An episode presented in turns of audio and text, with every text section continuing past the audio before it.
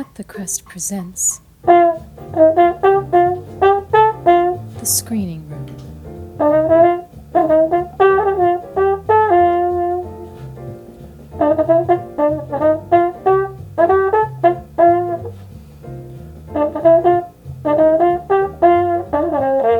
Okay, um, so we're finally back in the screening room after a very long uh, hiatus. But um, I'm very excited for today's show because I am joined by um, a remarkable guest, uh, the comic known as Anil Desai. Anil, hello. Hello. Hi. Um, so you are a stand-up comedian. I'm not going to tell anybody. I'm not going to tell the audience uh, too much about you, because uh, you know p- p- you can Google anything and everything these days. So I don't want to sort of uh, go through this thing prescriptively. But uh, Sure. I was hoping, uh, yeah, let's just uh, let's just have a, a chat. Yeah, sure, man. I uh, but besides doing being a stand-up comic, I um, Yes. I'm also uh, I'm, I'm an actor and an impression. Of course, yes, and and um, incredibly talented. I mean, I, I only saw you for the first time on stage um, a couple of weeks ago, and Yeah. uh, we were blown away. Um, I mean, all the act, all the acts were great, all the acts were great, but there was just something about you that I just thought, yeah, that dude, that dude. You know what I mean? I was like, yeah, and it's not just that because you're a bit of a cinephile and stuff as well. Um, Yeah. but uh, yeah, just your versatility. I mean, it, yeah, you're you're you're a great, mate. Um, and I can't wait to see you again on the show, in a show rather. So Anil, yeah, as you said, you are a um, you're a stand-up, you're an actor, uh, and you're an impressionist. And uh, and I understand that you've got some friends coming round later on, maybe. Who knows? Well, you know, in my where, where I live, I you know because I'm I, I'm a single man, uh, so I'm not tied down to uh, to a wife and kids Yeah, or any pets or anything like that. But I but I do as an impressionist have a lot of uh, a lot of the people I impersonate just kind of hanging out in my house, kind of like phantoms. You know, they just appear and disappear. I don't know when they're going to show up, but they yeah, they sometimes just show up and then and then they're there and um uh and that's part of my work but also Yeah. it's kind of fun just uh you know i'm, I'm comfortable in Yeah. my own skin and um and being in my own space and, and spending time on, on my own yeah, uh and uh part of that is because i have i have so many famous uh celebrities that um that i interact with uh I don't know what the flies on the wall are watching when they when they hang Yeah. out in my house. I don't know what they're what they're thinking. They must be thinking this guy, this guy's either entertaining or he's he's so far out there, man. Like- Yeah, now let's go with the former. Um, yeah, All right. okay. So look, uh, let's talk. We were talking just before we started recording. Um, probably we were talking a little bit about um, uh, your your background and uh, family history and stuff. We, you know, and it sounds like we've we've both come from uh, similar sort of uh, a place, uh, similar sort of schooling where it was very multicultural and stuff. Mm. Um, you know, the fact that you're Indian as well yeah. uh, so we we've got these sort of shared experiences, I suppose. Um, but tell me, I guess like our, our sort of our, our upbringing, the foundation of our upbringing was kind of similar in yeah, that you, you Indian families coming over here yeah, and uh, you know taking everyone's jobs and uh, yeah, coming over here and, and, and bring and and you know uh, wanting wanting us yeah, uh, they brought into the world uh, wanting us to do better than they they did yeah, and um and but with that there was you know there's this tradition and, and restriction and Hmm. and stuff like that you know but um I think I was quite fortunate in that my parents were very liberal um, Yeah. even though they had you know the, some of the traditional values and and um and desires for their for their children. They that we they were also you know quite open minded and sort of freeing to let us just sort of try stuff out and yeah, and whatever. Um, as long as we you know en- didn't end up being idiots or yeah, yeah, you know. yeah, on the wrong side of the tracks or something, and just um, you know, it's, it, as I, I, I guess along the way, my my dad was like, whatever whatever you makes you happy, yeah, you know, do that. And if it makes you happy and, and you can earn a living from doing it and you're not an idiot, you know, then, uh, then, then fine. yeah. You know, so that's quite, that's quite chilled, you know what I mean? So, um, Yeah, which is, and that's nice, right? It's quite that sounds quite refreshing. Um, as opposed to sort of being forced to try and be an accountant or uh, you know, that a, a dentist you? or whatever. well, I mean, I don't know. I mean, I was I was raised by my grandparents, so um, you know, you'd think that they were even more traditional, but they never sort of objected to any of the art stuff. Like my grandfather would be like, if he'd catch me watching Transformers the movie for like the fiftieth time Right. week, and he'd be like, "Well, are you gonna give an exam in this?" And you know what? Yeah, right, right, right. You know, I could, I'd smash it. You know, I'd smash You it. know the coolest, the coolest thing about when when the Transformers movies came out? Yeah. Um, by the way, I'm I'm very much the same. I'd watch a film again and again, and my dad would be like, "How many times have you watched this?" I'm going, I, I, it, "What does it matter?" And he's like, "Why do you watch it again and again?" Yeah. I said, "Because I like it." He said, "You said you like every film. You watch every film again and again." and uh, he, and he said, "You know, you're just sitting around wasting time. Why don't you go and get a job? Why don't you go and earn some money?" And the cool thing is that, and this is something I didn't realize at the time when I was Yeah. sort of just binging movies on repeat and stuff like that. And um, for you listeners, if you didn't ever have VHS, it's when you had to put the video cassette back into the into the video player, which was like a Blu-ray player, but but with with VHS tapes, and rewind or forward it to your favorite scene and watch that Yeah. again and again and again. Wear the tape out, and then you have to get by another copy of that film. Yeah. Um, seeing that battle sequence so many times or that whatever. But um, what happened later in life is that I, when I started using my impressions Yeah. uh, in my in my comedy, it really changed my career, and um, or it gave Yeah. me a, a whole uh, uh, sort of refreshing start of a career. Yeah. Um, and uh, and and it was and I could do what I do as an impressionist because I had watched those movies so many times yeah. back in the day. And if I hadn't done that, do you know what I mean? So I'd spent Yeah. these years doing this thing, watching films on repeat, getting getting you know sort of chastised by my family and stuff like that, and and whatnot. And then uh, and then actually the result of that is that I, you know, I have this career that I have now, yeah. and wouldn't have guessed that that's that was there was going to be a result of that. You know what I mean? So yeah. um, that was quite cool. thing about Transformers is that did you ever watch the cartoon? Yeah, I mean that, that that's the that's really the one I, I that's kind of my that's my Transformers. Do you know what I mean? That's my era. Guy who did the voice of Optimus Prime Yeah, in the 80, in the 1980s cartoon series of Transformers Yeah. is the same guy. They got to do the voice of Optimus Prime in the movies that they've made over the last 10 years. yeah, And that's the coolest thing, man. yeah. I was like, what?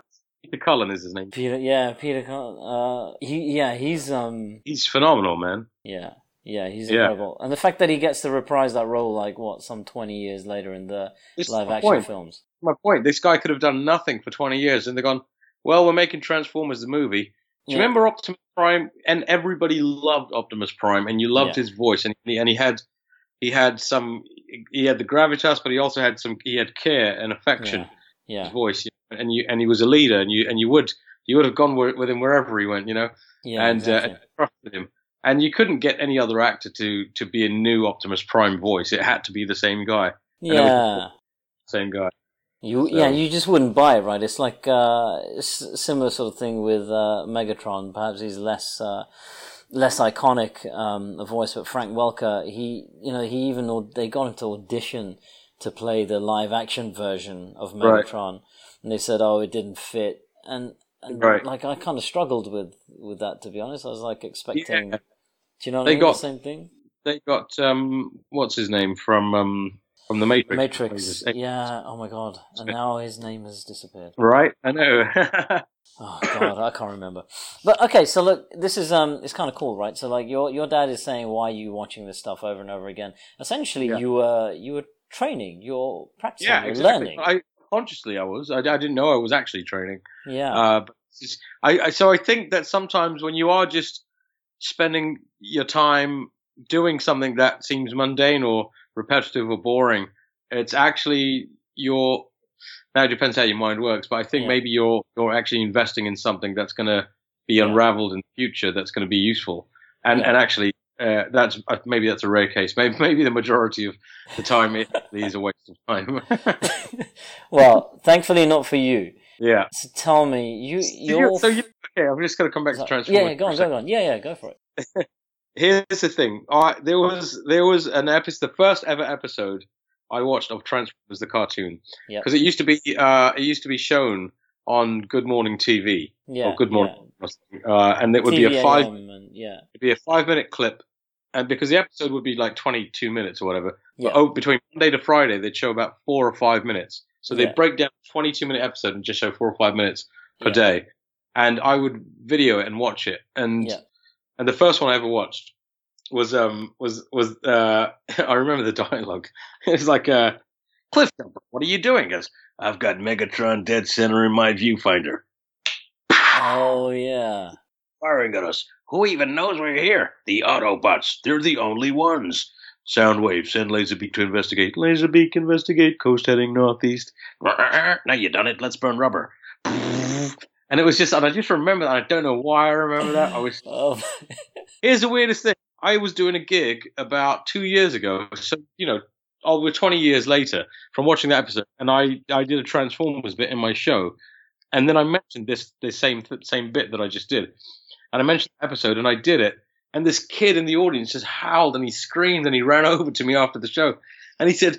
That was my favorite episode ever, and he and he said whilst you were doing it, I was doing the lines as well from his audience, from his seat in the audience, and I was like, "What? oh And my then- goodness. Yeah. amazing. Yeah, he was I, like I made his day.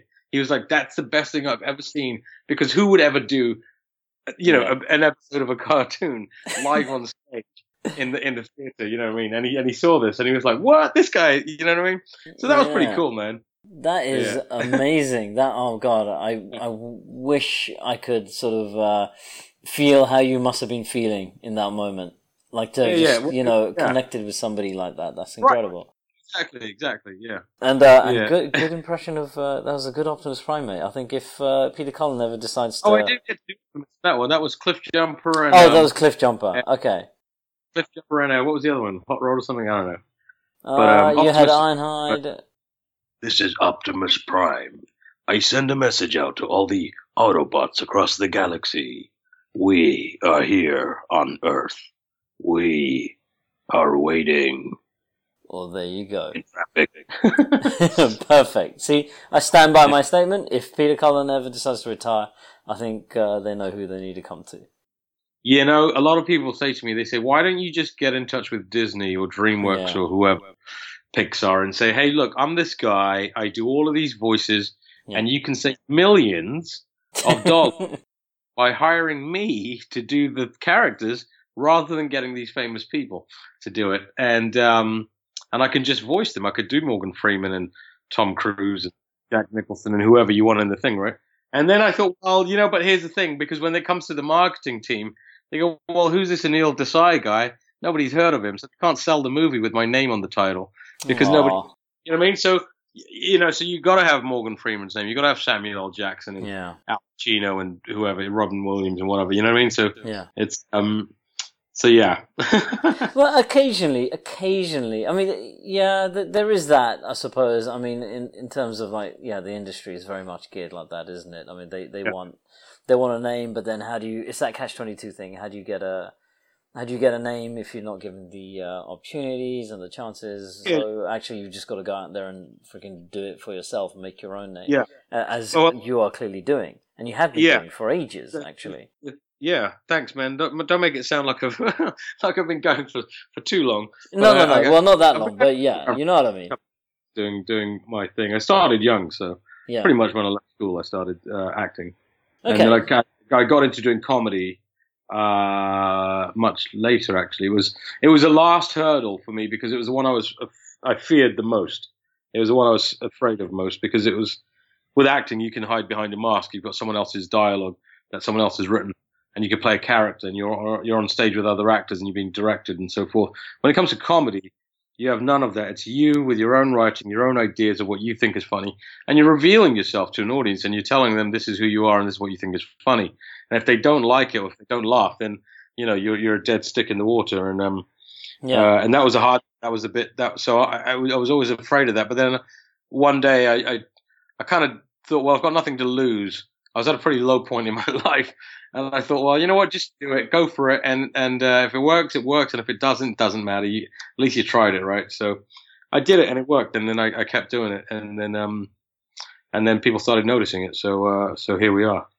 You Yeah. know. And boy, Yeah. does it work! Um, yeah, that's interesting. You should you should say, yeah, it's it is all about taking risks, right? I know it sounds all cliche, but um, the people that seem to succeed are the ones who take the risks. Uh, that's my, you know, Yeah. what's what's the expression? Nothing ventured, nothing gained, or whatever. Um, Right. you you, you have But to. do I it. think, yeah, the risk thing, we could put risk on, on it as a, as a label, Hmm. but I, I think there's also uh, uh, the thing that I feel about it Mm. is is is you have to have a certain uh, depth and, and you have to have a huge well of belief in yourself or the idea at least, um, or, or be passionate enough in order to just go for it, you know, and yeah, and and not be afraid of losing the things that you think you're going to lose if it doesn't work out.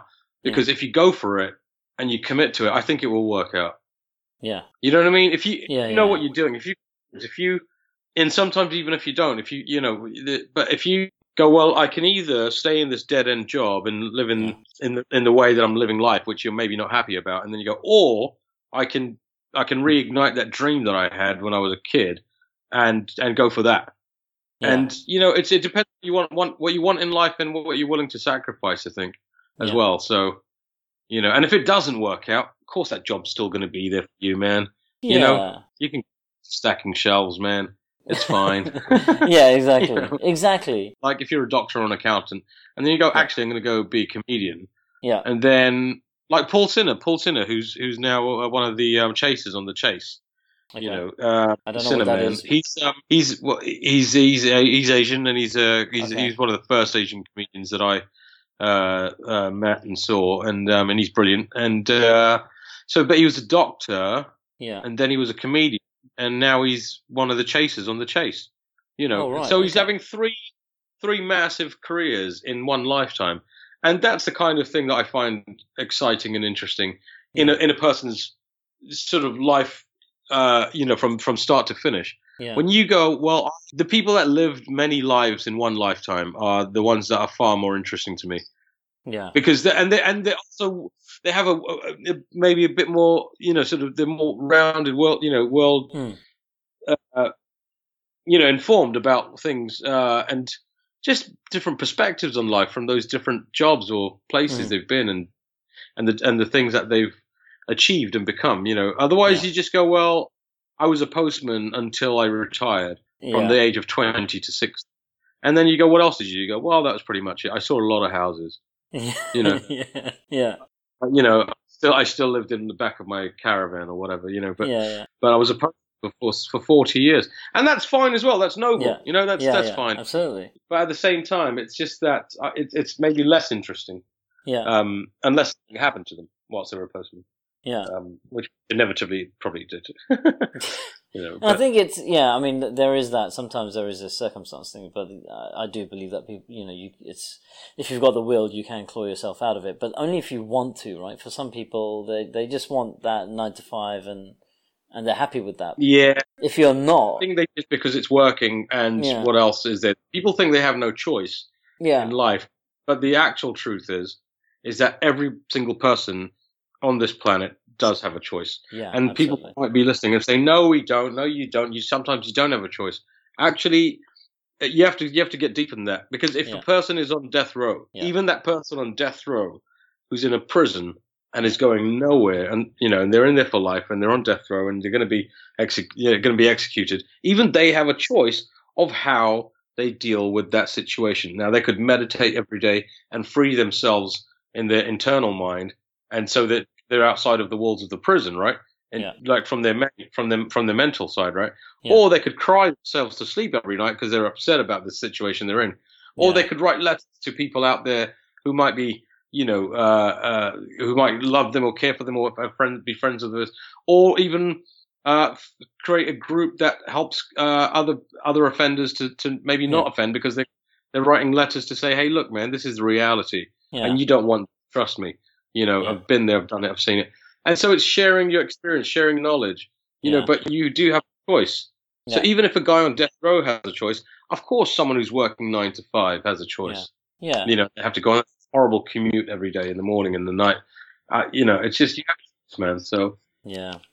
No, absolutely, I couldn't agree more. People are listening, going, "This guy's really serious for a comedian." yeah, yeah. It's like, well, that's the but that's the interesting thing, though. Like, um, don't they say like uh, a lot of uh, most artists are sort of it comes from a pained place or a serious serious place. No, I mean, I, I don't know. Again, well, that's that, another cliche as well. Johnny but... Depp actually, Johnny Depp said he said um he said uh you, you have to take comedy seriously.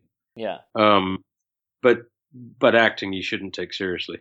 Right. Oh, interesting. Okay. You know what yeah. I mean? Like yeah. acting is playtime, right? Yeah. So yeah, just pretend that you're acting, just as we played like I don't know, cops and robbers, cowboys and Indians, whatever you played when you were a kid, and you got went bang bang, ooh, I'm dead, right? And then you'd you'd go yeah, and you'd you'd you'd commit to that.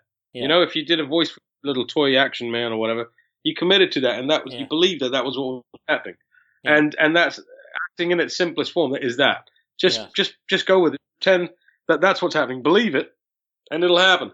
With comedy, you can't get away with it that way. You have to actually take comedy seriously in order to deliver it at its best to make it funny. Yeah. You, know, you, you, have to you have to you can't you can't mess about and try and do comedy. Yeah. As yeah. in you can't you know what I mean? You can't be flaky about it. You, then you go on stage and you you'll crash and burn. It won't work all the time, you know, yeah. if you don't do the homework. You have to you have to do the work, you know, and yeah. do it and that that bit you have to take seriously. Yeah, I find like with some, you know, some of the best um, comedic performances are where that individual um, who is in a ridiculous uh, situation or delivering absurd dialogue or whatever, absolutely 100% believes what they're doing. And they don't yeah. see it as something ridiculous or absurd. There's nothing, you know, they're not, they're not clowning. You know, it's not about no. clowning. It's, uh, it, it, it's sincere and that's often what makes it hilarious. Yeah, yeah, yeah. Just be genuine, you know? And that's all, that's everyone in life, I think. Just the more real you are, then the better your life's going to be, the richer your life's going to be, you know. And then the the more you, you you fake yourself, then the more distant you're going to feel from everything that's happening around you. Yeah. Because it's all, you know. So the more real you are, the more you will attract. That's that's actual, you know, solid, real, good, authentic, genuine stuff, man. You know, whether it's whether it's people or, or, or the places, the people you meet, the the experiences you feel uh, your connection to a song or a book or a, or a movie or a piece of art is yeah. going to be much more. Uh, there's an honesty with it. There's a there's a yeah. you know if you feel like crying, cry. If you feel like be, laughing, laugh. If you want to run away from it, run away from it. But but when you fake stuff, you don't. You, yeah. Those connections don't happen. You know what I mean? Feel those connections with those different things and with people. And you because don't you evolve. Know, you know that you just lied yourself. To, you lied to yourself and everyone else at that party yeah, that you yeah. weren't You know what I mean? And that's weird, yeah. right? So, but people live like that, man. You know, and it's probably the same people God. that think they have no choice. Hmm. That they have to be like that. You know, it's yeah. Um, so they're putting on a performance because as an impressionist, one thing I have to do is um, uh, become uh, whoever I'm impersonating. Yeah. And because I can do over 150 different impressions, um, that's a lot of. So then I have to by by becoming them, I also have to sort of behave like them or kind of you know, and the empathy is a big thing, right? So I have to yeah. be empathic to the character or the persona that I'm that I'm playing, yeah. and and that's part of that's that's one ingredient that helps me do the impression as well as I can. But also then it changes how I uh how I how I feel because I suddenly am not being me. I'm being yeah. I don't know like say like Arnold Schwarzenegger, you know, like what I'm saying you know, Rutvig, what I'm saying is right. Is that because if I'm being Arnie, you know, then I'm not being Anil because I'm being Arnie, and Arnie is very different to me, you know. And he's going to do this thing, and he's going to go out, and he's going to go to the gym, and he's going to drive around, he's going to see his friends, he's going to eat big meat, red meat all the time, you know. And, and Anil, I just I don't do that, Anil, but Arnie, Arnie, you do yeah. that, don't you? I all the time. I like the big steak. I like the big chicken. Um, what do you eat at Nando's? The whole chicken. See, this I couldn't eat the whole thing. No. You know what I mean? Just this, but that, so you so you become different. You yeah. know, and so then I, so I'm kind of tainted uh, in, internally in my bones. Yeah. All of these different personas. You know, yeah. um, and and in my mind. Uh, but you know, luckily I know where the off switch is. yeah, thank God. Yeah, yeah. So do you actually? Okay, so like you mentioned, Arnie's a good um, good example because you're talking about how this in your in your show um, that we saw the other week, the, how Yeah. he came about, and you're sort of. It it sounded to me like you know you're talking about earlier. We were saying about how you're subconsciously perhaps absorbing these things when you're you think you're being passive watching a film or whatever. In, and in my opinion, I think in reality you're finding a truth in fiction, which uh, is, is kind of oxymoronic, but that's how it works for me. Um, you said so. You would do you you were you were essentially like what are you doing? You were cooking or something. You were cutting vegetables, chopping yeah. vegetables, and then, then this guy just comes. I was making you. pasta, right. and uh, I was cooking some pasta, and, and then I said, in Arnie's voice from like Terminator, I said, "Pasta la vista, baby," as I put the pasta to the boiling water, you know. And then and then next thing, uh, Arnie appears in my kitchen, and he's like, "Why are you ribbing me? Why are you always making fun of me and all the things that I say in all the movies?" And I was like, "Dude, because it's funny, man. It's you know you're." You're Arnold Schwarzenegger, dude, and he's like, "But you're always making fun of everything that I say. Why don't you make fun of other things that I say that nobody knows?" I said, because I, I don't know what they are. and he just started arguing, with- but we ended up having Yeah. an argument, and it became quite meta. Uh, right. Yeah. Yeah. Yeah. Because he was saying to me that I was arguing with nobody because he wasn't there, and I was pretending to be him and Yeah. argue with him uh, as myself. And in fact, so then ultimately, I'm just talking to myself basically, but in, and using him in this way, and he wasn't happy about that. no. No. Well, I mean, he should be happy. I mean, I think you're doing him uh, justice, uh, you know, and, and giving him, you know, some company. I, I just find it really interesting that you, you know, your your mind got to a place where this, you know, this thing happened. Yeah, right. And, it, and to me, it's also normal. Like to Yeah. me, it doesn't. There's nothing weird about it. There's nothing. Like it Mm. kind of got me caught me off guard because because that that hadn't happened before in terms of the argument. I, like I've had a Yeah. lot of them just pop, but I don't, I don't normally argue with them because we're normally on the same same team, right? Yeah, yeah, So he's kind of like standing up, defending himself, and uh, and that was quite novel. But um, Yeah. but to me, no, it's it's that my mind goes there is is is normal. I think I've always had that since I was a kid.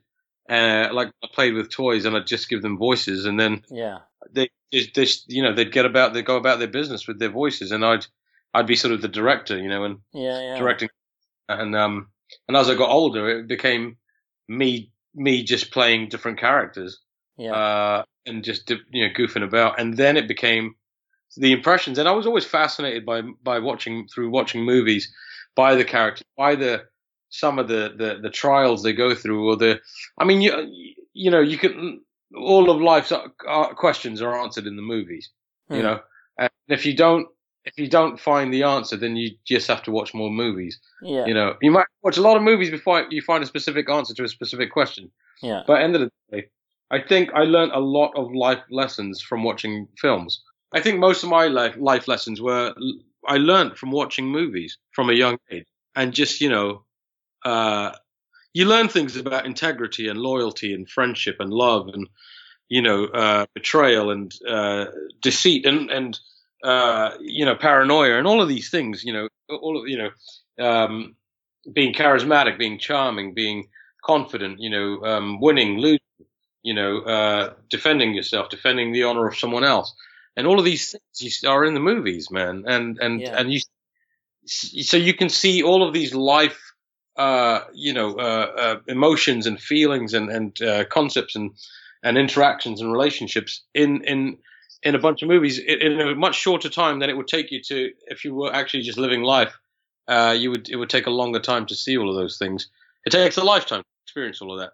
But the movies is a, is a quick sort of um, quick way to get into yeah. watching things that you would you know.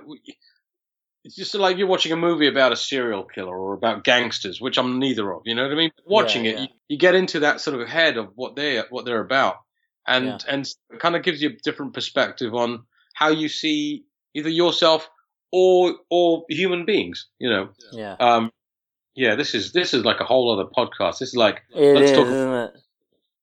podcast ra- Yeah. rather than let's let's find out about this comedian guy. well, we are kind of we are finding out because you're um you know you yeah you're you're speaking truths there. Uh, Yeah, absolutely. We learn so much. I think it's easy to forget that you know all cinema is written by people and a lot of it is based on their own experiences. Yeah, a lot of it is imagination and you know the, this big fantasy stuff but then at the same time a lot of that's coming from a very human place like i learned a lot of my morality growing up from optimus prime funnily enough Right. you know from the cartoon Right, yeah, version yeah.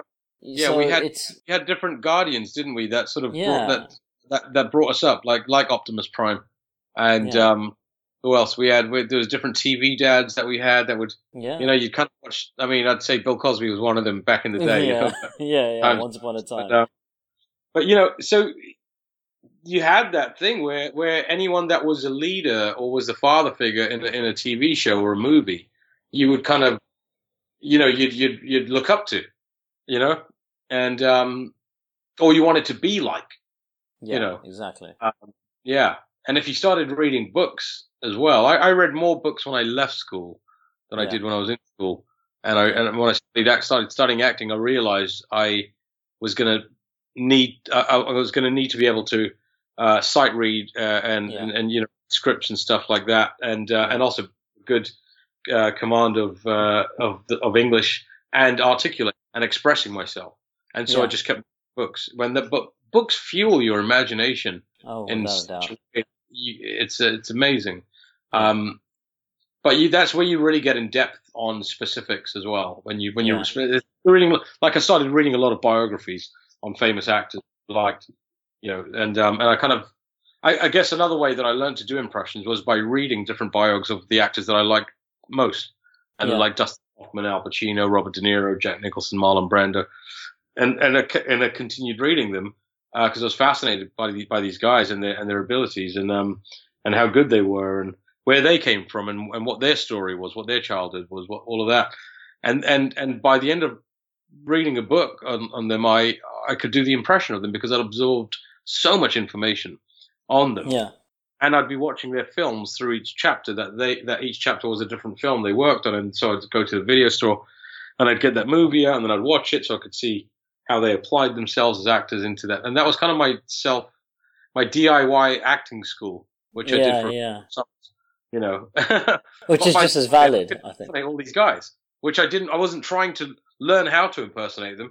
I, I was more into them as actors, and I was just you know reading about them. But that was the result of that, so that was quite cool. yeah Um, fortunate, yeah, and unexpected. So yeah. Um. Okay, so we're talking about acting. What was your so the, the acting? I'm guessing did the acting come? For, uh, okay, so you were doing the uh, as a kid growing up. You're doing the impressions. You're you're doing voices. You're you're play acting, as a lot of kids do. But then you took it to the next level. What ha, what came first? Did did that uh, Act- did sort of acting. the the acting came first? yeah, definitely. Okay. As a choice, as a conscious choice of what do I want to do when I leave school, Yeah. and I started doing. I did performing arts GCSE, Okay. and and I was in the final school play and stuff, and I played the lead part, and Okay. Um, and then I uh, left school and I joined an actors workshop, and then I started doing uh, classes on weekends and and, uh, and evening uh, workshops and and uh, and improv classes and everything. And then I and then I started getting cast in short student films and fringe plays, and then I got an agent. Uh, I got my uh, uh, actors union card, my equity card, and then I carried on and I worked in TV and radio and film and theatre in, in in England, in the UK, in London, and um, and then uh, I formed a sketch group many years later, around about 2000, and with two other guys that were also actors, and we um, but we were friends already, and we formed a sketch group, and then we went to the Edinburgh Festival and did about four years up there, uh, and that was that was great fun. And then when we split up, uh, one guy went and joined the band, the other guy became a producer of another comedy show, and I and I realized that I had to make another decision. I was still working as an actor, but I but with comedy, which I was now in love with, I knew I had to go and jump through that hoop of fire of doing stand up, and um and and then I did, and uh, that's there. Okay. Oh yeah. No, stand up came last. Like, but also the stand. I just did stand up at first, and then I kind of got bored with the stand up material I was doing. because I don't know. It wasn't. It wasn't great, you know, and it wasn't. Uh, it wasn't too personalized or anything. I mean, it, it kind of was, but not really. But know. It felt generic when I watched other sort of newer comics as well. And and then my mate suggested. He said, "Why don't you do impressions, man? Put your impressions in your comedy." And I thought, well, who wants to see impressions? I don't like watching impressionists. Do you not? Not really, no. Well, I did. Okay, I interesting. did, I did for a time, but then Yeah. I didn't for a while because they all became a bit too. They all did the same impressions, and they were all they were all technically proficient and stuff, but but none really kind of nailed it in the way that I Yeah. that I was in, you know enamored by. And then my mate said he said you do them differently to everyone else, and and so one day I decided I'll put my impressions in my comedy, and when I did, Yeah. that that changed everything. And then really. Okay. and then I then I became the impressions guy in the comedy.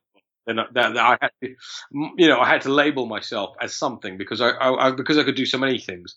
I had to label myself and sell that and go right. I'm the impressions guy, and then you get, you know, you get, uh, you get uh, some notice and you get some breaks and stuff, and people go, okay, you're that guy. And then once once you've kind of established yourself in some ways, and, and, and by putting a label on yourself, then you're a bit more free to do other things, and people will take a gamble on you to go, okay, well, come and do this now, you know, and um, because they trust you've got the goods, you know. yeah, yeah. but- Yeah, but you have to kind of sell yourself as one thing first. Don't try and sell yourself as too many things because they don't know what to do with you. Then you've you've confused them already, you know. right. So in the same like when you why we follow certain people on Twitter, why we follow certain people on Instagram, why you subscribe to someone's channel on YouTube because you know what you're going to get because they've they they're selling that thing. That that's the thing that you want to get every day or every week on their channel on their on their on their uh, on their on their site on online. And you follow them because you know what you're going to get. And and I think the same you know same for us. Uh, any artist have you have to say well I'm a sculptor. Don't be like I'm a sculptor and a fine painter and then I also do inks and I do comic books and graphic design. And you know Yeah, you go yeah. too many things. You know what are you selling and you go well, selling impressions. And then people went okay let's buy that. And they did you know and and it changed my life. So uh, and I have, have all these actors to thank um, when I when I do I've met some of them uh, along the way but when I when I meet when I meet them all, I'll tell them. You know, I had this thing on my this tagline on my on my uh, on my poster on my press release or something was um all I ever wanted to do was be in the movies, uh, but now uh, I've got all the movie stars in my own show, and that was Yeah. that was the thing because I thought, well, if they're if they're not going to put me in the movies for me to act with all these movie stars that I that I grew up watching, then I'm just going to put all those movie stars in my own show live as a comedy show. Genius. You know what I mean? And yeah, that's yeah, that's yeah, brilliant. that's that's that's so so when I when I impersonate uh, these celebrities, these actors and movie stars and stuff, it's I, I'm not so much mocking them as I'm celebrating them. You know, because yeah, yeah. I'm yeah. a fan of this.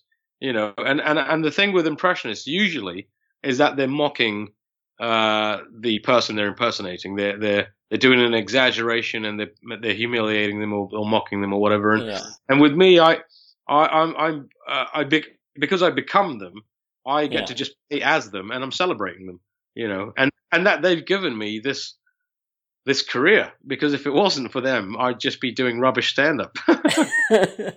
oh mate. I'd just be a jobbing actor, and um, I don't know, man. Uh, who who knows? You know, but probably. No, but uh, you've hit the nail. You've hit the nail on the head. There was a guy, right? So like, um, Artie's work, some of Weiss' work, sort of takes it to comic conventions and stuff. yeah, Being at this one convention, and there's this guy, and he was an impressionist, but he would dress up as these characters. So he dressed up as Right. uh, Keith Lemon and a couple of other guys. Yeah. Um, I can't remember the chap's name now, but um, he did an Arnold Schwarzenegger right. and he would put on this sort of it was quite unnerving this un, that- this latex mask thing like right. the eyes were cut out and so Yeah. it was kind of you get that sort of uncanny valley thing yeah, yeah, you know really going on and um Yeah.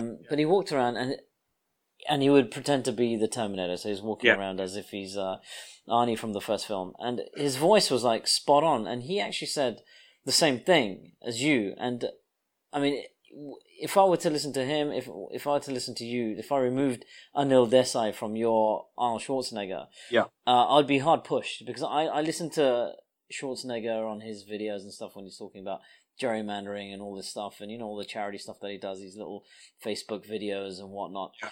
and you know, so I'm I'm used to hearing that guy's voice even to this day, and to be honest, I still. I think I would struggle. I wouldn't. I, I would struggle to right. separate the two of you. And Yeah, he said the same thing as you, where he said, "Well, you get all these other comics, and they these impressionists, and they they are mocking them. You know, they're they're turning Yeah. them into a caricature, And he goes, Yeah. and I'm not doing that. And all the while he's telling me this in the Arnie voice, right? So I'm Yeah. already kind of like, oh my god. Uh, and and I find that, yeah, I find that refreshing. Actually, that's This, and yeah, this, that's nice. didn't, this is why I kind of didn't enjoy watching Impressionists, or also didn't think that I I wanted to just do impressions as a comedian, um, because I thought, well, because they're frowned upon, you know, and there was a, there was a they got a bad name because it was like ah well, it's just like a little party trick really, but it's not Yeah, it's not really much much of a thing. So for me, it was a big deal to actually make it a thing and make it like my signature thing. But Yeah. in order to do that, I had to I had to nail it. I had to do everyone yeah, you know spot on, and not just one or two, which a lot of comics might do one or two impressions. I had to I had to pull the stops out. So I in my first thing I did fifty. I had a deck of cards and I wrote each impression out on a deck of cards, and so I did fifty two impressions in five minutes uh, as a challenge for myself as my finale of my show of my set. And people would just be like, "What? What? What the hell was that? This guy Yeah. just rocked fifty two impressions in five minutes." yeah. And and it was also the first thing I have ever had that went up on YouTube that someone had filmed and put it up on YouTube. And I didn't know the power of YouTube personally Yeah. because I had anything on there. But then within within a month or a few weeks, I was getting I was getting calls and and invitations to go to different parts of the world to to do that. They said, oh "Are you wow, that does the 52 impressions in five minutes thing. And I was like, yeah.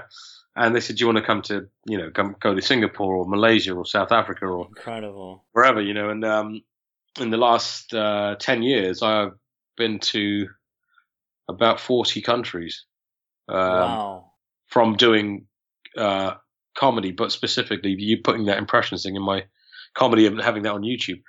that because- incredible. Realized, and, and I thought, am I going to go to these different countries? What am I going to talk about? What am I going to say? Mm. Then I realized that the whole world watches the same movies.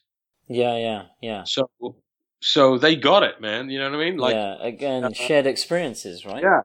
so they're all going, wow, that, that's except in Germany. Oh, really? I went to Hamburg. They invited me to go on their uh, their, their the German TV version of the Graham Norton chat show, right? So a guy named uh, Oh, right, okay. Johann Kerner, and uh, he's a big deal over there. And he's got the show. It's all in German. He's got a live studio audience, all German, and he invites me on the show, and and I'm doing my thing. And he says, "So we've got this guy, guy's an impressionist, da da da, movie star. So do you want to do a bit?" So I so he's talking to me in English, and so I I do my bit. I do some voices, some impressions, and uh, and I get no response, which I'm used to getting from other TV spots I've done and other shows I've done around in the UK and whatnot in Europe, and, and I get nothing from this audience, and they're kind of looking at me like bit bit confused, and then he's looking at me like looking at me like what, what are you doing? And then I kind of just kind of pitted it out. I sort of thought, thought well, this isn't really working, so I kind of stopped. And I was like, yeah. He goes, well, that was uh that was interesting, and I was like, yeah. Yeah. did you did you get it? And he said, "Well, I think uh, what's happened here is that um, uh, nobody uh, had informed you that in Germany we uh, we have uh, German actors who dub over all the Hollywood movies." oh, shoot. What? And he goes, "So we have a German guy that does all of Tom Cruise films. We have a German guy that Yeah. does Robert De Niro films." And I was like. Wow, man! And he said, and he said, and I must say that you sound nothing like any of them. oh, no, so they're like, oh, these are shit impressions of yeah, yeah, yeah, yeah. Johann. And when I realized that, and when he told me that, and then the audience is in hysterics, right, in the TV in the studio, and I'm just sitting there going, "Oh man, this is so embarrassing." I mean, one spot on German TV, man, and I got Oh, wrong. I didn't know that. I didn't know that they dubbed all their movies, and so I, and I said, "Well, take it from me. That's what they actually sound like if you listen, listen to them in English, you know." Oh, and uh, it was all fine, man, but it was just yeah, yeah, was yeah. just- that was um, you know, so uh, so stuff like that can happen, you know. Yeah, yeah. Was that live? Yeah, Was yeah, that a live show? Fuck. yeah, yeah. Okay, yeah, yeah. That's um, yeah. See, now this is why you know you've got to take your hats off to people like you. You just because you gotta you gotta just try and salvage it, right? Yeah, you just go with it, man. Whatever. Yeah. It's not the end of the world, man. Yeah. You know, no one's Yeah, pressing yeah, buttons here. No one's, no one's. You know, it's not. I'm not losing out. What am I? What am I? What am I losing out on? On a German-speaking audience that don't get my impressions. They're not my audience. You know. Yeah, exactly. Go to Yeah, yeah. Berlin, where they speak English and they have English-speaking comedy clubs, then I could play there, and um, uh, and maybe that'll be fine. I mean, I've done Belgium and I've done Holland. I did um, Yeah. uh, Switzerland. Um, Okay. Yeah, man, it's um, they're all fine. They all get it. Yeah, yeah. That's Um, amazing. Yeah, and Southeast Asia, man, they they you know they they when Southeast Asia gets it, then you go, okay, Yeah. these, these guys are far removed from Hollywood. Yeah, yeah, yeah, yeah, yeah. Like I I remember when they were still dubbing, um, what was it Jurassic Park and stuff? You had, uh, you had like Anil Kapoor, this Bollywood actor, dubbing Yeah. Jeff Goldblum, and like that's. I was like, I, I, I tried to watch it. I was like, this is not. Wait a minute, are you, you telling me that I missed out on a job that I could I could have played Jeff Goldblum? You 'Cause I- could have done it. You know, uh, well, here, here, here's uh, the thing. Uh, you know, because because uh, a lot of people come up to me, they say, "Hey, Anil, you know, you you look uh, like that Hollywood actor from uh, Jurassic Park. You look like uh, yeah, Goldblum right there." Uh, now, I know the listeners can't uh, see my face right now, but they can uh, definitely hear uh, what I'm doing. And uh, yeah, yeah, there you go. But I met Jeff. I met Jeff in New York, and. Uh, Did you? got a great photo. Yeah, he was doing a play on Broadway, so we went to see it, and Yeah. then I uh, I met him backstage afterwards, and then uh, and my friend got a photo of us, and I said, take the photo once I've got the expression that he's giving in the photo, and I'll Oh look, shit! and I'll look at the camera and I'll do this same expression. We've got this great photo of me and Jeff doing the same expression, like Big Jeff, Little Jeff, and it's Oh my god, that's amazing. He's very tall, lovely Yeah. guy, really nice guy. Yeah. Oh, that's so refreshing to hear because he's he is um he's amazing. God, I love that guy. Yeah, yeah, yeah, yeah. yeah. In fact, you know, um, I should have just asked you to do the entire this entire show in Jeff Goldblum's voice. You know, people people have asked me that kind of thing before. They go, Have they really? Seriously? Al Pacino for the entire interview, and I'm like, well, I you know I could do that, uh, but then uh, it's a little unfair on Anil because uh, no one knows who he is, and he doesn't get the same Yeah. from being Al or from whoever I'm being. You know, I, I thought I could actually do an entire show as Matthew McConaughey, uh, like a live stand-up show. really? just- just have McConaughey just doing the show, and and and but I come into it now and then, but I'm like second, I'm like second Fiddle. lead, Yeah. yeah, second fiddle to his, you know, like it'd be his show, man. Like, uh, you know, just Matthew McConaughey. You know, he's got all these kind of uh, different, sort of like you know, philosophical musings and so forth. You know, like uh, like the other day, I was thinking that uh, you know, there's like almost eight billion people on the planet, eight billion people on planet Earth, and each and every one of us has the same. Uh, you know, we we know what it is to win and to lose and to laugh and cry and you know, to go hungry, to be tired, to be overworked, to be, you know, stressed out, to be turned on, be turned off, be disgusted. You know, we all feel all these same palette of emotions and things. You know, that's that's what connects us, right? But but here's the thing that blows my bongolicious mind. That is that uh, eight billion human beings on this planet Earth. Yet we all know what it feels like to be alone. How's that impossible, man? How can you feel alone when you have all of these things that connect us? Ah, that's I just can't get my head around that. You know, stuff like that. Jesus, yeah, that that's that's pretty, yeah, that's pretty heavy. But I'm I'm surprised that people sincerely ask you to do that. Well, no, it, in a way that it's gonna make the, it's gonna make their show much more uh, interesting or, Mm. or to listen entertaining to listen to because you go, oh well, we got this guy. He didn't want to come on as himself. He just came on as, you know, as Jack Nicholson. You know, and then he did the whole show as Jack Nicholson. And Jack's famous for playing the Joker in the Tim Burton Batman movies. But then there was uh, Heath uh, Ledger who also played uh, the Joker in uh, Christopher Nolan's Dark Knight. And uh, you know, here's the thing, Yeah, Jack. Uh, you know, you know what I mean. And and I could just play around, and then you you just go, hey, where did we just recorded two hours, and now Yeah. I edit this guy's work into like you know however long your podcast is, like Yeah. half hour or forty five minutes or whatever. And that's uh, uh, you, you're gonna have your work cut out, yeah, yeah, yeah. right? you know. So I, I yeah, I'd like to do my own podcast show, but I, I don't know what to call it. It's where I basically interview. I either interview uh, the people that I impersonate, Yeah, so it's just it's a it's a it's a, so it's a no brainer. It's just me, yeah, yeah. the host, and I'm interviewing the people that I impersonate, and every week I impersonate a different impression. uh, as if Yeah. they're, they're you know they're the real person, right? And then I'm- it's just me and them. Um, or I, imper- I I interview different impressionists each week and um Interesting. and uh, and talk and figure out where they're coming from, how they do their work, and and also just just to raise uh, the, the the the the skill and the art of being an impressionist back into back into the into the world of going actually it's you know it, it's it's a it's a it's a particular specific skill like a magician or a hypnotist or a mind reader or whatever you know it's um Yeah. no one can do it, but if you can and you do it well, it's it's something. There's something about it, and I don't know how. I, like I don't I don't know how I can do it. I don't know how uh, how I'm able to do it. Why I can do it. I, I just it's just the thing that I can do, and everyone Yeah. can do something that the next person can't. But if you can find what that thing is, Yeah. you make that thing be your be your uh, be your your your life, your career, your moneymaker. You know, then uh, then you'll be pretty happy and free for uh, for most of your life. I think. Yeah. Yeah. You know, it's in a certain way. You know what I mean? Yeah. Yeah. No, absolutely. You know, if you're good at if you're good at cooking, you know, vegan food, man, then go and share that food with. You know what you got to do if you're really good at something, you have to share it with the world, right? That's Yeah. the deal. You know, don't keep it to yourself. That's a bit unfair. And Yeah, so, yeah, so my my friends were always very encouraging and supportive and saying, you have to share your impressions with the world, man. You know, because they're too good to just sit in your head and you know just at, at parties now and then. You know, they said you got to you got to put it out there, and um, yeah, so I've been putting it out there uh, uh, for 12 years now, That's professional. amazing. You know, Yeah. That's but amazing advice. been doing it since I was a kid. So, and I don't know where it's going to go. I know there's different projects that I want to work on and develop and do with what I do. You know, Yeah. for TV, for Netflix, for for movies and, and radio and stuff, and um, uh, and also release some. Uh, I don't know if you ever listened to comedy albums when you were growing up, just audio albums.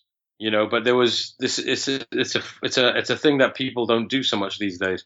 You know, but I think it's I, think it's still cool, especially with doing voices. Yeah. You know, I know part of a lot of people say part of what I do is is seeing it as well because they go, you, how can how can I look like Brad Pitt when I look nothing like Brad Pitt? But when I do Sure. like Brad Pitt, I look like Brad Pitt. Even my best Yeah. friend who's been with me 27 years said, and I was in the kitchen with him, you know, just having a drink, and he turned around and he said, "How do you look like Brad Pitt when you do Brad Pitt?" He said, "I'm looking at you, and you just look like," and I said, "I don't know." Yeah. I have no idea. And I and it's like you're creating an illusion, I guess, by being somebody. Yeah.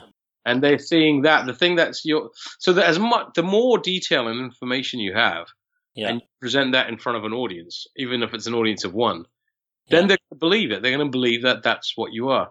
I mean, I play Denzel Washington, I play Eddie Murphy, and Yeah.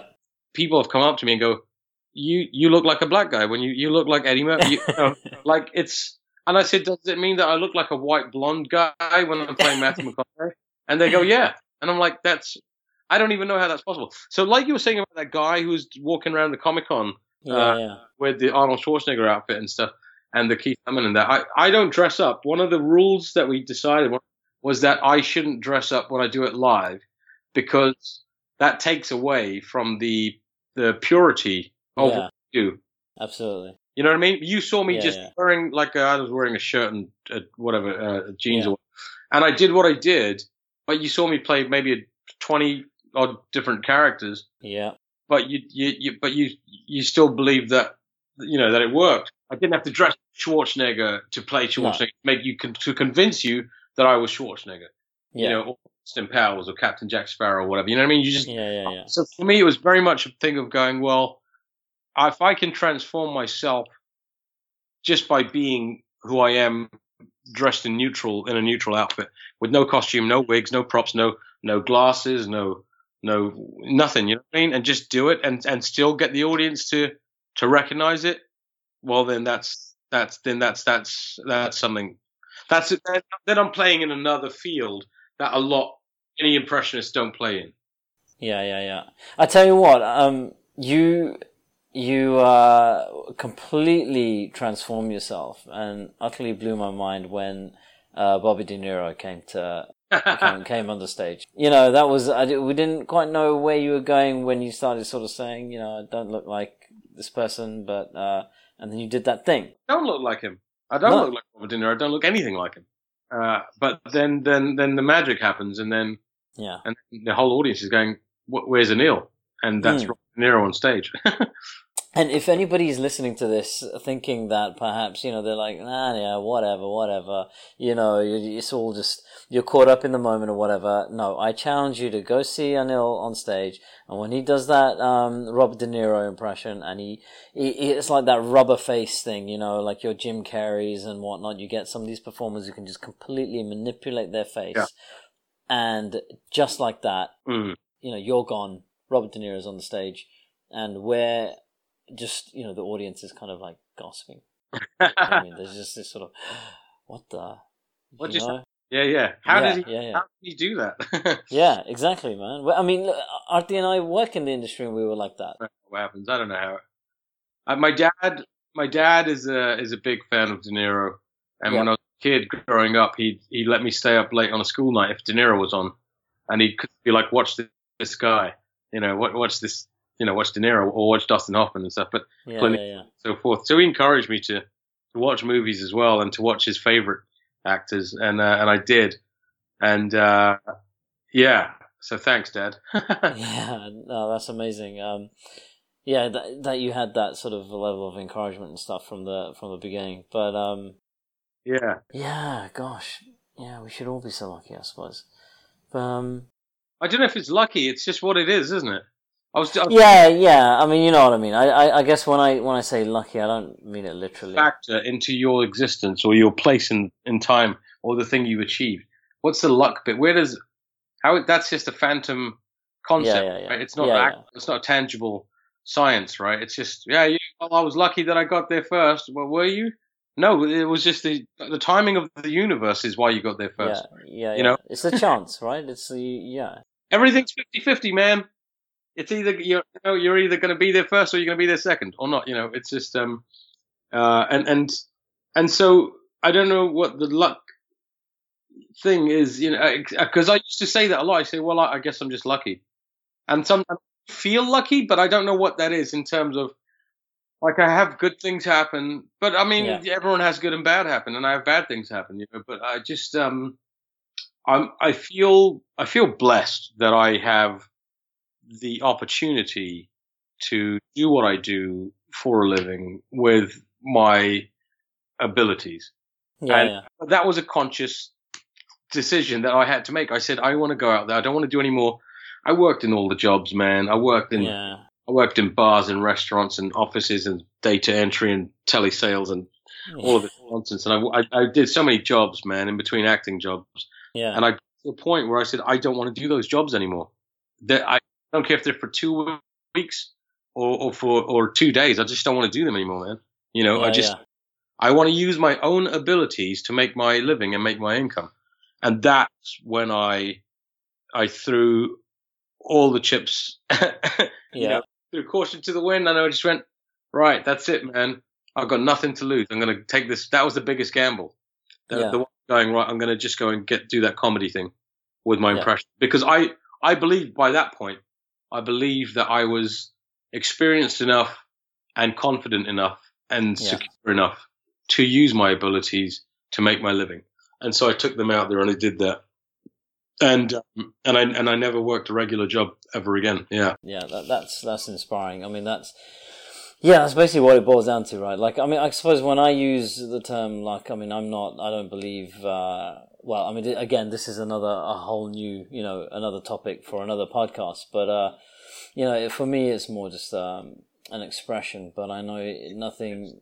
I just I just picked up on it. Yeah, I hear it around a lot, and and I think some, but also because listeners will hear it and go, yeah, well that guy's lucky. But I don't want I don't want. Oh, want not at all. Yeah, yeah. Hopefully, think of think of things in that way. I think you have to, you know, uh, take the bull by the horns, you know, and, Yeah. and you're the bull and you take your own horns. yeah, exactly. You have to wrestle yourself. You have to Yeah. be honest with yourself, and you have to look at what you're here once, right? Everyone everyone's born only once and they die only once.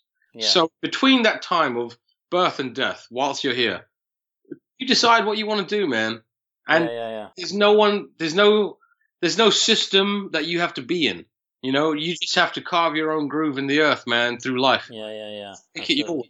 The people that inspired me most were the ones that just went their own way and did it regardless because oh, and and that nobody else had done it. They weren't trying to copycat anyone. They just went and, and if they were, that's fine as well. But they just went and did like Bruce Lee. He learned all martial arts and then created his own martial art from all the ones that he'd learned.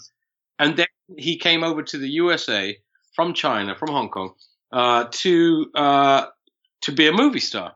But he Yeah. didn't get straight away, so he had to work in, in a lot of kitchens in Chinatown and Yeah. and and be a be a valet guy or a limo driver or whatever. And Yeah. uh, and and then and then he and then he started getting a few uh, things in in, in film and TV because he was exceptional. He could do something that nobody else could. He Yeah. could fly through the air.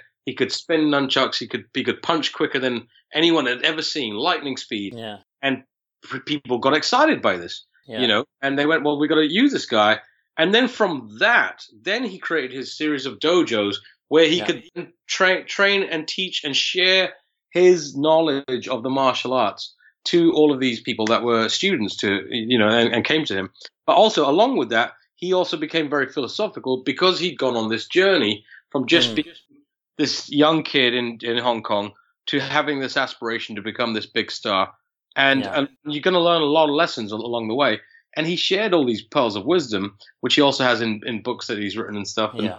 and it's amazing but when you look at someone like that you go this guy and he made it he, he, he nailed it he he nailed life you know he Yeah. Yeah. Yeah.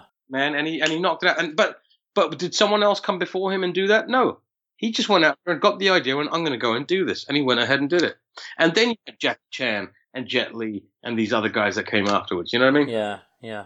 so you so it, so anyone that's listening i think and, and these are people i'm inspired by you know like people that just went their own way and they threw the whole book out man they threw out the the the, the foundation the, the sort of con- the construct of abc the abc one two three way of life Yeah. That linear sort of thing doesn't. yeah yeah i was like okay I yeah. get that that works because everyone else has done that and we can Yeah. see works and this is a society that's that's developed from this thing that works right this abc one two three if you Yeah. follow this this thing of way of living and, and, and living and working and so forth and educating. Great, I get that. That's a safety net now. So Yeah. if I go, what if I go uh, A, J, seven, Z, nine? If I, what if I mix it up? What if I figure it out that way? What if I just Yeah. go my own way? Isn't that going to be much more adventurous, much more uh, exciting, much more unpredictable? And and Mm. if it doesn't work, if it fails, if I get lost, if I if I fall down on my on my hands and knees and I'm broken stuff, then I can go back to the ABC one two three because that's always going to be there. That's Yeah. that's Yeah. go back go back into the system and follow that routine because you know it works. You know, Absolutely. but but if you've got something in you that says I need to go and just be me, and I don't know what that is, and you can only figure it out by by exploring and going on the adventure, then then then mix it up, man. Make your own rules. You know, figure it out. yeah. That's all I've been doing, man, and I'm very organic as a person. So I, Yeah. I work it out as I go, you know, and I don't know all the rules. I don't know everything, and you know, I don't. I'm not. You know, I'm not married with kids and a, and a, and a flash car and a beautiful house and stuff. I just, you know, I'm, uh, I, I just live my life, but I, it's it's rich. It's Mm. rich, man. It's it's rich of experience. It's rich of friends, of people, uh, Yeah. of fans, of of moments. You know, and um, and that's you know that's that's just that um, that's the thing that I uh, am most proud of is that Yeah. I have made my life richer, despite the hardships and the twists and turns and and all of that, you know, and the rejections and stuff. You go, well, actually, it's not been too bad, has it? You know, Yeah. it's been pretty cool, actually. yeah. I mean, so and it can only get better, right? You know. Yeah, yeah, exactly. I mean, uh, I mean, yeah, it, th- these paths, you know, this notion that our path is sort of carved out, I think, is um, absolute BS. But Yeah. uh, and and you just, um, I think that's, sometimes we, you know, we need to also just be astute, you know, and recognize that oh, here's an opportunity. I mean, for you to work out that actually I need this, uh, you know, I need. Oh, do I call it a niche? But you know, you you worked out actually the Yeah. impressions is my thing um, and i'm gonna work on that i'm gonna develop that and make that my you know make that my baby But yeah, because if that and I thought if that doesn't if that no one buys it, right? If no one's interested, if books me, if no one pays me, no one hires me, no one Yeah. likes it, it doesn't work. I I really at that point I was like I that's my that's my best shot at at doing what I'm doing, right? That if I if that and if it fails, then I really I really would have just um uh switched careers, man. I would have switched industries. I would have gone and I don't know, maybe been a presenter on radio or, or worked as a in a in a in a bookshop or I don't know, man. You know, I, I Anything. anything else, but because I just thought this is. I've been I've been working as an actor. That's been going fine. I've done all kinds of things, but you know, the uh, acting the acting industry is only going to employ you when Yeah. it wants you to be in something. You can't work in the acting industry when you want to work. It can, Yeah, yeah, yeah. So it's a one way thing, right? yeah, but yeah. comedian, you can you can get on stage every night and and just say what you want to say and do stuff and and keep your feet wet and keep keep playing and keep writing and developing and trying stuff out. You know, and you're in a bit more control there. You know, um, pay- the pay's not as good, but um, but uh, but the but the response is immediate. You know, and Yeah. that's that's where the learning happens. And And you've got that creative freedom as well, right? You Yeah. haven't got somebody Yeah, else dictating to you. you answer to nobody except your own self. Yeah. I told um I told the wife a while ago. I was like, do you know what? Because you know I was trying the whole acting thing, and like um, the, the jobs weren't necessarily coming through. I was with a theater company, um, this Indian South Asian uh, theater company, and that was going great. Yeah. Um, but you know it wasn't enough, and then I was like, do you know what? I'm just gonna I'm just gonna fucking make it myself. Yeah. I'm gonna tell the stories that I want to tell. I'm gonna write my own stuff, and, and that's sometimes yeah, it. And yeah, And if every artist did that, Hmm. then we'd have a whole lot more stories and a whole lot more uh, Yeah. diverse uh, spectrum of, of, of art and storytelling and films and and photography and books and music to engage with, yeah, rather than what ha- what has to go through the industry system, which Yeah. is very uh, you know sort of by the numbers coloring book shit, man. Hmm. yeah, yeah. Well, okay, we need to get our diversity cast in here, so Yeah, you got to tick a get that guy and let's get that gay girl and whatever. And you go, okay, you ticked your boxes now. Can you just do it because it's it's now normal and you don't have to Mm. make a big deal out of having these diverse people in because the society's. Because if you step out of your front door, you'll see the whole world. That's what I Yeah. that's for me when I was a kid. And my mum said, "Right, you're nine years old. You go to school by yourself now." And she took me to the front door of the house, and we lived on the high street. And I opened the door, and I and I and I looked at the world that was walking by and driving by, and cycling by, and it was the whole world. It was people from all walks of life, from all ages, from all cultures. And I went, I'm stepping into that world. These are my people now. Not, not these are my people as in me being Indian and I'm walking into an Indian community center.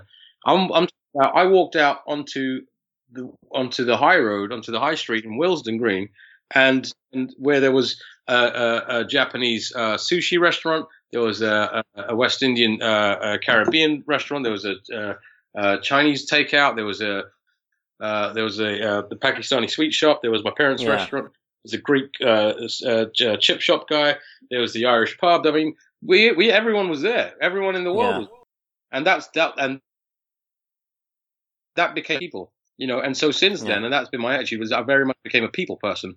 And and i and i uh, and, and and i have and that's it man and I, and I wanted to connect with the world uh, through my life and to do that i chose the path of being an actor because it would inform me about human behavior and it would allow me to travel and work with different people from different social so- parts of Mm. society education and, and cultures and races and so forth and faith um, and and and I'll uh, and that's what acting gives you. It gives you Yeah. this world, this whole you know tapestry of life. That's everything. But we don't see that on TV or in film as much. Certainly in this country, we don't see it as much as they do in the US nowadays. And it's weird, and it- comes down to who's writing and who's commissioning and who and who's producing. And those people happen to not. There's not enough of us in there uh, to to open those doors. So you know, if you're a white middle class male, uh, then you're writing what you know, and, and Yeah, exactly. might not include uh, the one-legged uh, black lesbian, uh, yeah, you know, person who yeah, because he's never seen one. He doesn't Yeah. think it exists. So you know, he's he's he's got a he's got a he's got an old white woman in a wheelchair or something, and you go, okay, that could have been played by anyone, but all right, you know, you know what I mean. yeah, So yeah, yeah. so there's a debate there, but it, it's some. It's one of the frustrations I've experienced in my career, having been in the acting industry since the '90s, uh, when I was young, when I was a kid, and up to now. And I thought at, the, at back then I thought it's changing. It was changing. It seemed to be getting better. But then through the 21st century, it just went stale. It just kind of went, ah, you know. And now with this, with the whole, uh, with society's change of politics and and and and you know, uh, uh, uh, all the diversity and everything, it's now now all the all the producers and the networks are saying, oh well, we've got to we've got to do this Got and back, yeah. You know, It's interesting. The '90s was a great time in, in this country. I felt on TV. Okay, fine. We could only we only had like the odd show here and there. Like you had the Real McCoy, you had uh, followed up by Goodness Gracious Me, which I believe you were involved in. Um, yeah, I was in the first series of that. Yeah, yeah, Yeah. So like, um, it seemed. Yeah, you're right. There, there seemed to be this trajectory. But Um, check this out, man. If you think about it, you know those two shows you mentioned. So Yeah. that was the nineties, and then you had, uh, and there was also Desmond's, and yeah, yeah, and there was- and there was um, uh, the Kumars. Now, when the Hmm. Kumars finished around two thousand and three or four, uh, what can name me one Asian comedy show on TV from two thousand and four up to now, right? Or, or one show, right? You know, and you go, well, that's a lot of years where we weren't presented on TV. Yeah. And At least not. Um, there. We were around. We were we were here, man. yeah, yeah, yeah. But- Absolutely. Nobody was. Nobody cared. Nobody. You know what I mean? Yeah, So you had this whole decade go by where Lenny Henry stopped doing stuff. You know, Yeah. and the real McCoy guys weren't uh, weren't getting it. You know, and, and it was just yeah, and and, the Kumars said, you know, Sanjeev and Meera and that they they done this things and then moved on, but no one no one was looking at what's the next thing in Yeah. this. Where how do we continue representing this community or these in British TV if these people are British, which we are, uh, and nobody cared, nobody put anything on. Now they are. Now they're you know Yeah. they- they're getting stuff out there and and and, and casting more, you know, alternative or whatever. But it shouldn't even be called alternative or diverse. It should just be, Yeah. you know, just casting, man. It should yeah, just yeah. be normal. Exactly. It's weird. Um, yeah, like you say, what, what else was there? Like you- Meera Syal and uh, Sanjay Bhaskar and those guys, they kind of sort of went off to stage to film. There's this weird void. I vaguely recall there's some. There was a show uh, about a Muslim fellow, um, Khan. Oh God, what was it called? It was the entire. The title was a pun on Oh. something. Citizen Khan. That's it. Yeah. And um, I could never really get into that uh, No, for some neither. reason. There was just something just didn't connect. It just didn't No. seem uh, sincere enough or honest. Mind your language, uh, which was uh, Yeah. which was uh, which was uh, which is now considered quite a racist show, but it's, yeah, it's yeah, playing stereotypes. That's what it was, right? yeah, exactly. Of different cultures. And, and and they're all in, at, at an English learning language school. Um, Yeah. and they're all from they're all foreigners. And um, yeah, English teacher who's white, but everyone else is Pakistani or Indian or African or Turkish or Greek or Italian. And Yeah. I'll, you can watch that on YouTube, man. And it was made what late seventies or the eighties, but it's funny as hell. seventies. Yeah, it, yeah, it, is- and it's interesting seeing that now in today's in the context of today's world. It's still fun. yeah, exactly. Yeah, yeah. If yeah, if it's and and the thing is, the weird thing is, uh, from what I remember, um, I think that's the last time I saw any of it was maybe about a year or two ago. Yeah. but it was, uh, it's still oddly enough celebrated diversity. It wasn't like yeah, th- okay, there was a there was comedy in the accents and the, the mannerisms, yeah, and all the stereotypes, but at the same time, there was still this sort of underlying respect. yeah, they were they, they were trying to do the right thing, you know, by by having Mm. this thing. of- Yeah, by by Yeah. inclu- making a show like that in the first place, you know, and, Yeah, and a lot a lot of the a lot of the the the immigrants that came over from different countries yeah, from the 50s and 60s and 70s did talk like that. That's what they sounded Yeah. like. Yeah, They yeah, did, absolutely. You know, uh, and you can't say they didn't because I'll tell you what, I can find you people to this day that still, still sound like that.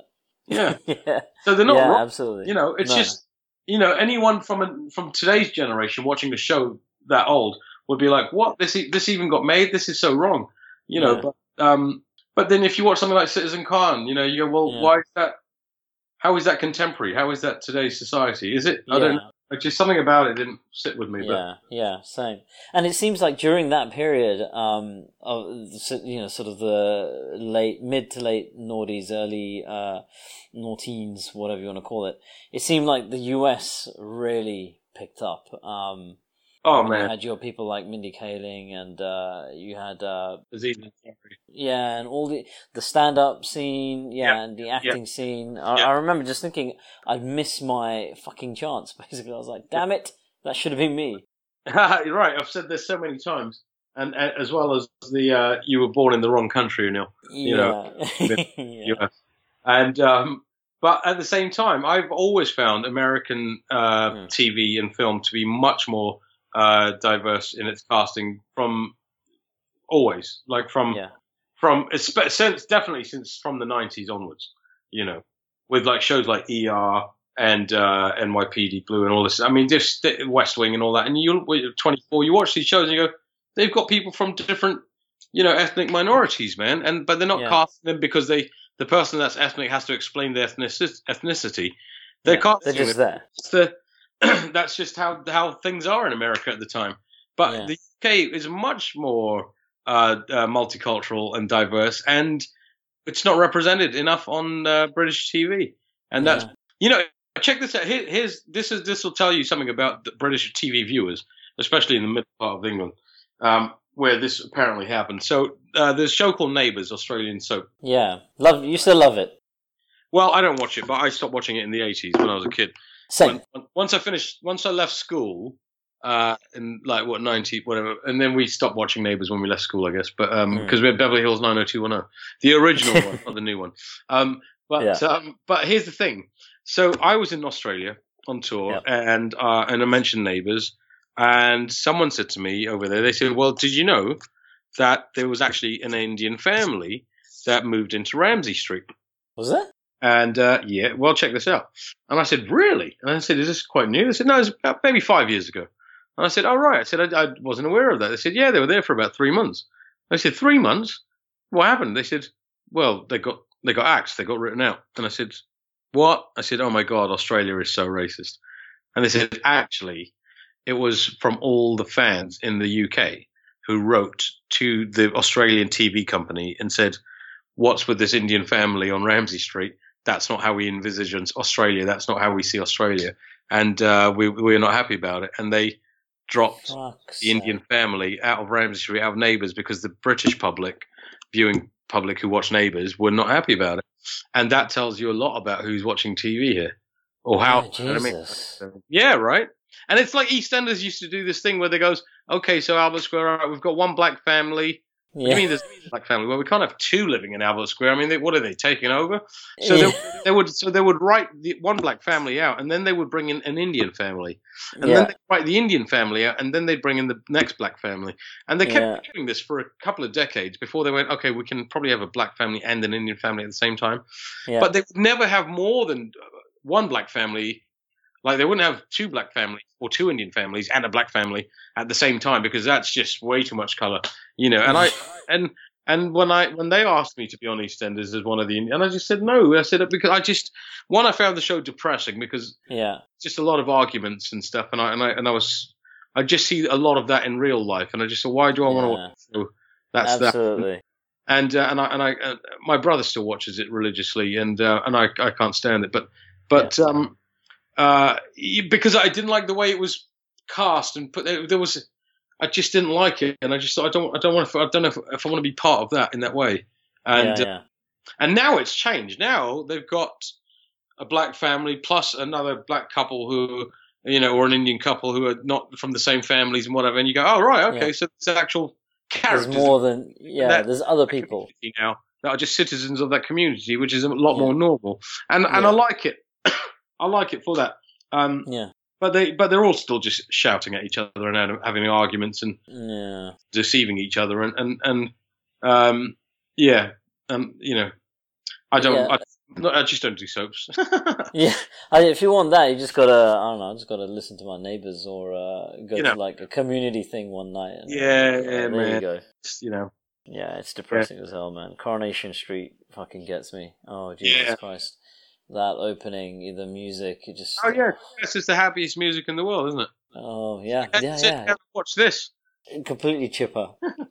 it makes me think like uh, how depressing are people's lives that they enjoy that. That's what that's their escape. Well, it's stories, isn't it? They know it's fiction. yeah, yeah. The thing about Corrie makes me feel like when the music starts, I feel like I'm in a, in a time machine going back to the end of World War Two. okay. And I, and for that, I just feel like, and then when, I- when, if I see the show, I go, these they just feel like they're still around living in England in that time, yeah, yeah, in that World War Two time. You know, it's it doesn't.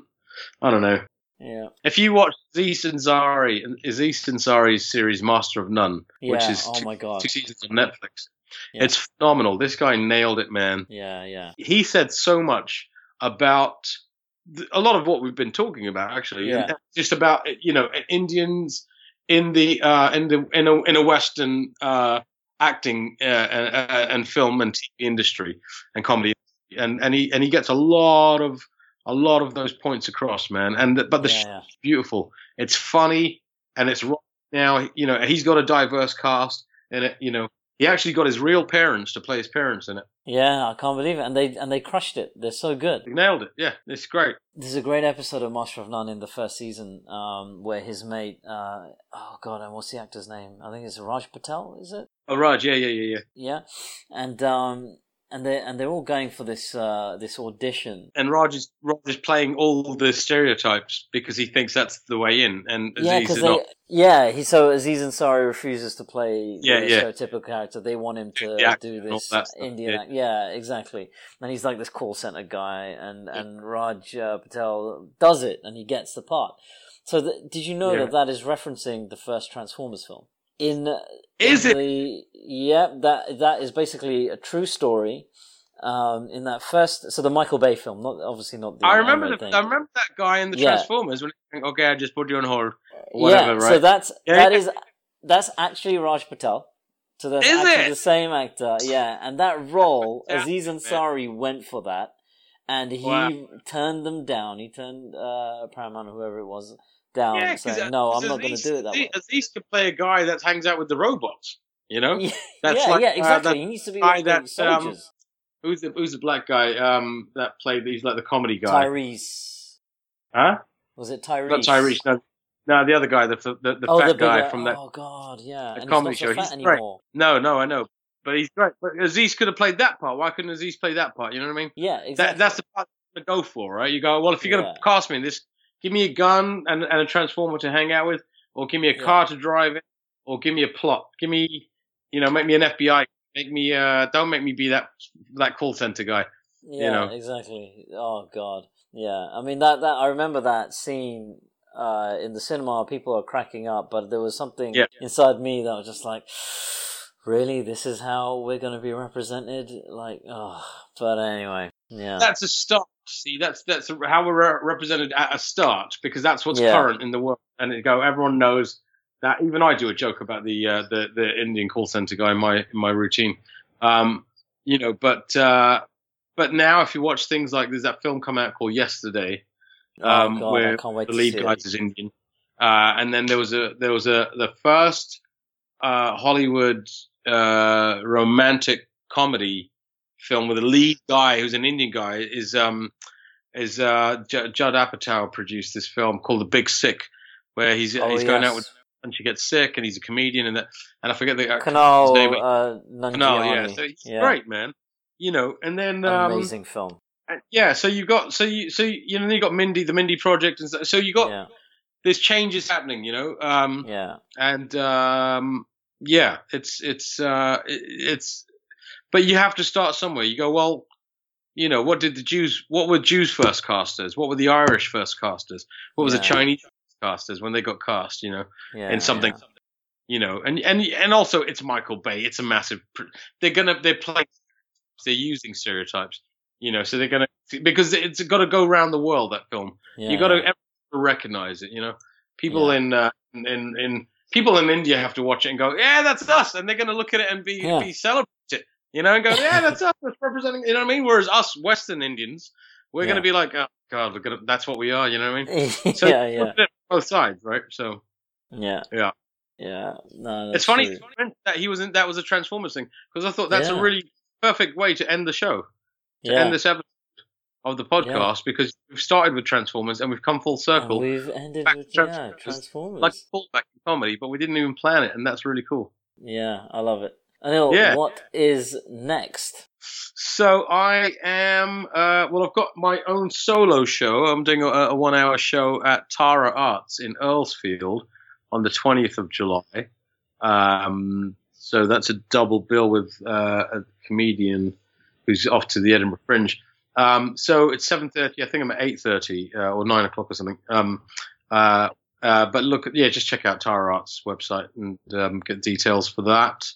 Um, and then I've got a play I'm doing that opens um, at the Hen and Chickens Theatre in Islington. Oh, nice. Yeah, great little place. Yeah, on April 22nd, and it's uh, part of the Camden Fringe, and that'll be on for a week. And um, and that's great. It's it's it's um, inspired by a real place called Eel Pie Island, which is a, a little island uh, with uh, with actual people living on this island uh, on the Thames down by Twickenham, and you have to take a bridge to get over there. And um, when there was a flood, uh, and when the when the when the bridge got closed down for a while, and they had to take a little ferry across, but the ferry could only hold about five people. And um, but anyway, it's great. It's we went down there for a day trip last week to check out check it out. There's a museum down there about the history of Eel Pie Island. Back in the '60s, there was a hotel there. Uh, well, there was the hotel was there for a while, but it burnt down in the '70s. But during the '60s was its kind of heyday with like the Rolling Stones and the Who. Uh, you know, uh, people like that would go and play there and do do gigs, or concerts and stuff, and and it, and and then people would hear about it, you know, by on the grapevine, and they'd all congregate and go and hang out down there, and it was quite a scene.